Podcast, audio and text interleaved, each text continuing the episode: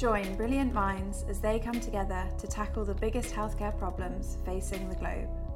The content in this series is taken from the two thousand eighteen conference in London. Coming up is Doctor Oliver Johnson on his book, Getting to Zero, Lessons on Ebola and Global Health Security. Enjoy. My name's Doctor Oliver Johnson. Uh, I'm a PhD student at King's College London, and I'm going to talk a little bit today about the work I did in Sierra Leone for the King's Sierra Leone Partnership. Uh, the time I was there during the West Africa Ebola outbreak, uh, and a book that I've just finished called Getting to Zero. I wrote Getting to Zero uh, with a colleague of mine, Doctor Sinead Walsh, who was the Irish ambassador to Sierra Leone, the head of Irish Aid. Uh, and she, like me, was on the ground in Sierra Leone when the first cases of Ebola emerged, uh, and played a key role in the Ebola response, uh, as well as being there afterwards to support the recovery. Uh, and when the outbreak came to a close, uh, both of us wanted to make sure that what happened, uh, the stories uh, of some courageous acts, often from people, Sierra Leonean colleagues who, who didn't survive to tell their stories themselves, we wanted to make sure that those were captured and that we learnt the lessons, the things we did well, the mistakes we made uh, for any crises in the future. Um, and it was a combination of our own stories, but we also conducted over eighty interviews of everyone from the president of Sierra Leone to uh, survivors of Ebola, frontline healthcare workers, international agencies, uh, to give a really full picture of everything that happened. So my journey uh, in Sierra Leone started, in fact, with F E T. So I uh, went out in twenty thirteen uh, as a young graduate To, to set up a partnership after we won a one hundred thirteen thousand pounds uh, D F I D large paired institutional partnership grant through F E T. Uh, but we weren't working on infectious diseases, so our work was mainly around uh, strengthening uh, undergraduate teaching, the medical curriculum, uh, and this was the team of three of us. There was me, uh, but there was also my colleague Suzanne, a pharmacist, and Ahmed, uh, a young doctor. Uh, and we were there just doing long-term development work when we first heard about cases Uh, emerging in Guinea, uh, a neighbouring country next door. So the first cases of Ebola uh, took place in a, the Kisi chiefdom, and as you'll see, it's a big red dot on the map. Uh, and so we initially were all the way in Freetown and thought, well, we probably won't see Ebola at all. If we do, it'll be one and two cases. And after all, what does that have to do with us? We're here doing medical education work. Um, but bit by bit, we began to see Ebola cases moving towards the centre of the country. Now, Uh, we then got a call from the Minister of Health who said, look, we want you to join the National Ebola Task Force. And uh, we got requests from our colleagues at Connaught Hospital to help them to set up an Ebola isolation unit in case any Ebola cases emerged. And, and this was a really important moment for us. And I think it speaks so much to about what health partnerships are about. Because although we didn't go out there uh, to do Ebola work, we did go out there to support our partners in what are they, whatever they needed from us. Uh, and it comes down to trust. It comes down to relationships. And it comes down to those set principles of partnership about being flexible and responsive to needs. And so we ended up saying, well, look, if this is what uh, they need us to do as help, let's see if we can make a contribution. We initially helped to set up a two-bed isolation unit in a hospital so that any patients with a fever or other symptoms could be isolated to be tested. But one day in about June twenty fourteen, uh, we got a phone call from the emergency department. First of all, one patient, and then a second patient needed to be isolated, and our isolation unit was full. Then we got a call, there was a third patient in the emergency department. We had nowhere to put them, they had to stay in a bed in A and E. And we got together with the medical director of the hospital, the matron, and we realised in that moment that we had really under, underestimated what was coming our way. And so we met together and we made a decision to shut down half of the emergency department, to turn it into a much larger uh, isolation unit. And this picture is this extraordinary moment, about ten p m at night, with maintenance staff, cleaners, colleagues from the hospital, the whole King's team coming together to get this isolation unit ready uh, in, a, in an emergency. And even then we thought, well, worst case scenario, we might see, say, twenty patients in this unit. But ultimately we saw more than one thousand patients, of which more, more than seven hundred fifty tested positive for Ebola.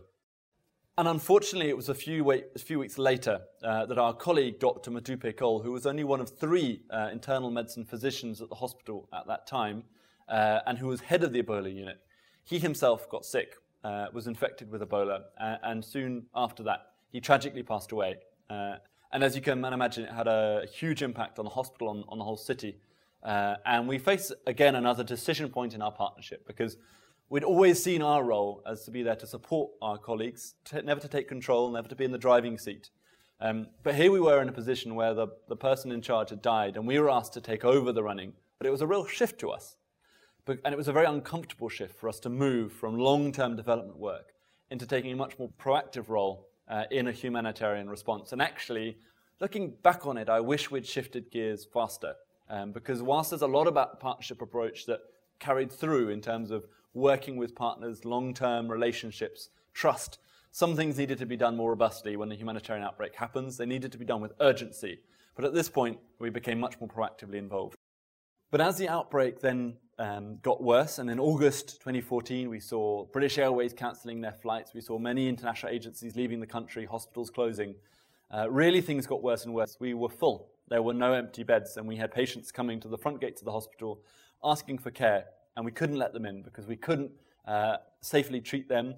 And we had so many health worker colleagues who were getting infected, we couldn't expose them to the disease. So we had to ask them to wait uh, in this tent until a bed became available. And these were really tragic, dark times.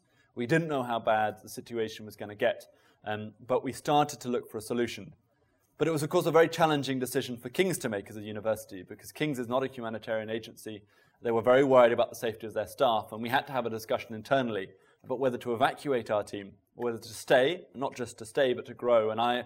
I'm really grateful to, to the university, uh, to Andy Leather, uh, the director of the centre, to others for having the courage to say, even though we're an academic institution, we do have a role to play in this crisis, and that partnership means something to us. We've made a commitment to our colleagues to stay, and that's what we're going to do. And so they made the decision to, to allow us to grow our team, and, and that allowed to build on what we'd been doing at Connaught Hospital. And expanding the number of beds as part of the response was a key part of what we were doing uh, to get Ebola under control. But a second thing we realized is that we had to make the most of the beds we had available. And at a certain point, while Connaught was overflowing, I went to a, a nearby hospital and half the beds were empty.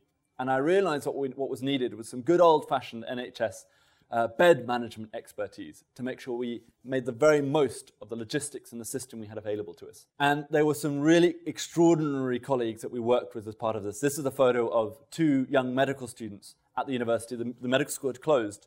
And so we had these really bright, talented, um, passionate colleagues who wanted to find a way to help. And so we recruited them in as medical students to coordinate the ambulances, coordinate lab supplies, um, and to really um, make sure that the response was as effective as possible. Uh, this is Wahid, uh, one of the young medical students. And this is him introducing Tony Blair to the centre, and one of the many celebrities who came down to the command centre to see the work that these Sierra Leone medical students were doing.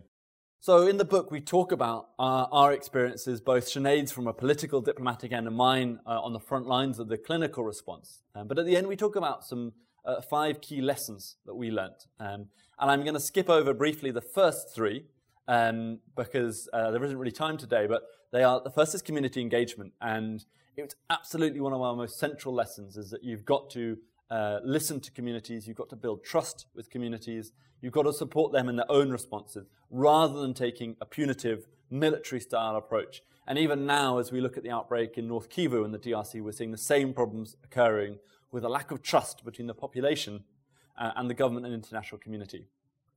The second is around leadership and coordination, and we saw some amazing leadership locally and internationally in the response, um, but also we often saw a lack of leadership where it was needed. Uh, this is a photo of Barack Obama, uh, and he's hugging uh, an Ebola survivor in the Oval Office. Uh, a real act, a visible act of, of courage in showing, uh, destigmatizing Ebola, and he played a very important role in mobilizing the international community for the response. But you ask yourself, with, with different leadership in the White House now, what would it look like today with a global emergency like that, and what kind of leadership do we have? Finally, the third issue there was the issue of politics and accountability, challenges we had with people again, globally and nationally, using the Ebola uh, response to advance their own political interests or to make money, and that was a huge challenge.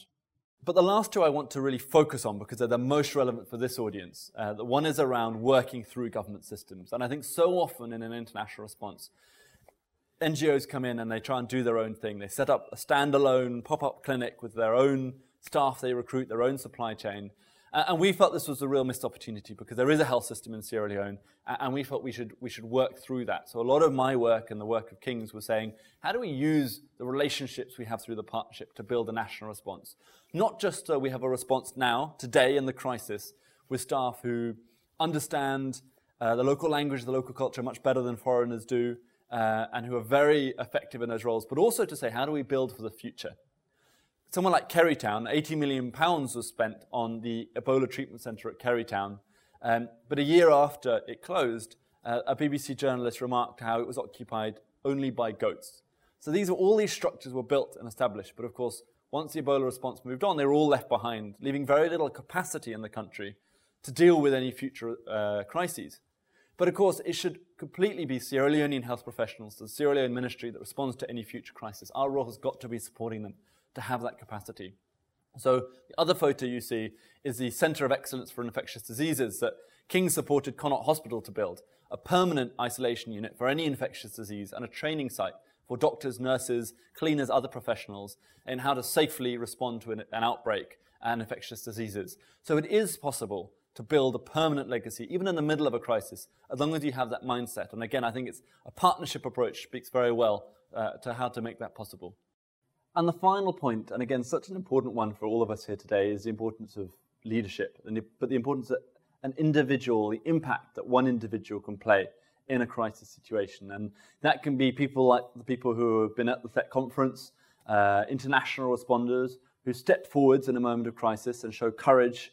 Uh, but also it can be a huge number of nationals, in our case, uh, some extraordinary Sierra Leoneans who stepped forwards, put themselves in harm's way, and had an enormous impact on the response. And one of them is this lady here, Yvonne Akisoya. And Yvonne was working as a businesswoman in London, uh, part of the Sierra Leone diaspora community. And when the outbreak started, Uh, she started putting her hand up and saying, what can I do to help?